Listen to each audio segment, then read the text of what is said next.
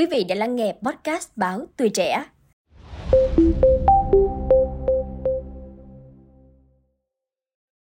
Thưa quý vị, nhiều người bỗng dưng gặp tình trạng ù tai, không cảm nhận âm thanh bên ngoài, gây ra cảm giác khó chịu, phiền phức. Tình trạng này thường xuyên xảy ra, liệu có phải mắc bệnh? Nguyên nhân của triệu chứng này do đâu? Và lời khuyên nào dành cho những người đang gặp phải vấn đề sức khỏe này? Hãy cùng Khánh Hà tìm hiểu trong số podcast ngày hôm nay nhé!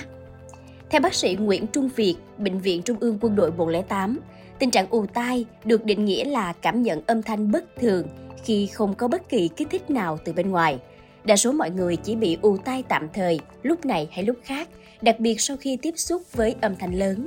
Tuy nhiên cũng có khoảng 10% dân số bị ù tai kéo dài và khoảng 1% bị ù tai nặng đến mức ảnh hưởng đến chất lượng sống của họ. Tỷ lệ ù tai sẽ gia tăng theo tuổi, Ngoài ra, ù tai cũng thường gặp ở trẻ em. Theo bác sĩ Việt, tình trạng ù tai có thể xảy ra ở một bên hoặc cả hai bên tai, thậm chí sâu trong đầu. Đa số cảm thấy tăng lên khi trong không gian yên tĩnh. Cảm giác ù tai có thể biểu hiện dưới nhiều hình thức khác nhau, có thể là tiếng sóc sách liên tục hoặc từng cơn, tiếng chuông, tiếng huyết gió, tiếng vo ve. Tiến sĩ Nguyễn Tài Dũng, Bệnh viện Trung ương Quân đội 108, cho biết nguyên nhân dẫn đến ù tai có thể do chủ quan hoặc khách quan. Trong đó ù tai chủ quan có thể do tai hoặc do các bệnh lý nội khoa khác. Với các nguyên nhân do tai thì ù tai thường đi cùng với nghe kém. Tuy nhiên cũng có thể gặp ở các bệnh nhân có sức nghe bình thường. Các nguyên nhân do tai có liên quan đến ù tai như tiếp xúc với tiếng ồn lâu ngày, nghe kém tuổi già, chấn thương tai, thủng màng nhĩ, viêm tay giữa, viêm tay ngoài. Bệnh lý Meniere các thuốc gây độc tai, các khối u tại tai hoặc u não. Ngoài ra, u tai chủ quan có do liên quan đến các bệnh lý nội khoa khác, bao gồm thiếu vitamin, thiếu kẽm. Các bệnh lý như đột quỵ, đái tháo đường, tuyến giáp, tăng lipid máu và các rối loạn hệ thần kinh như bệnh xơ cứng rải rác, chấn thương vùng đầu hoặc viêm màng não. Ù tai cũng có thể là biến chứng của một số loại thuốc điều trị gây độc đến tai, như các thuốc nhóm NSAIDs aminoglycosides, các thuốc điều trị ung thư như kiplatin. Đối với nguyên nhân gây ù tai khách quan, bệnh nhân thường xuyên than phiền ù tai theo nhịp mạch đập. Có nhiều nguyên nhân mạch máu có thể gây ù tai, thường gặp nhất là dị dạng động tĩnh mạch, các bất thường hệ mạch cảnh như sơ vữa động mạch, túi phình động mạch, u cuộn cảnh cũng gây ù tai theo nhịp mạch đập.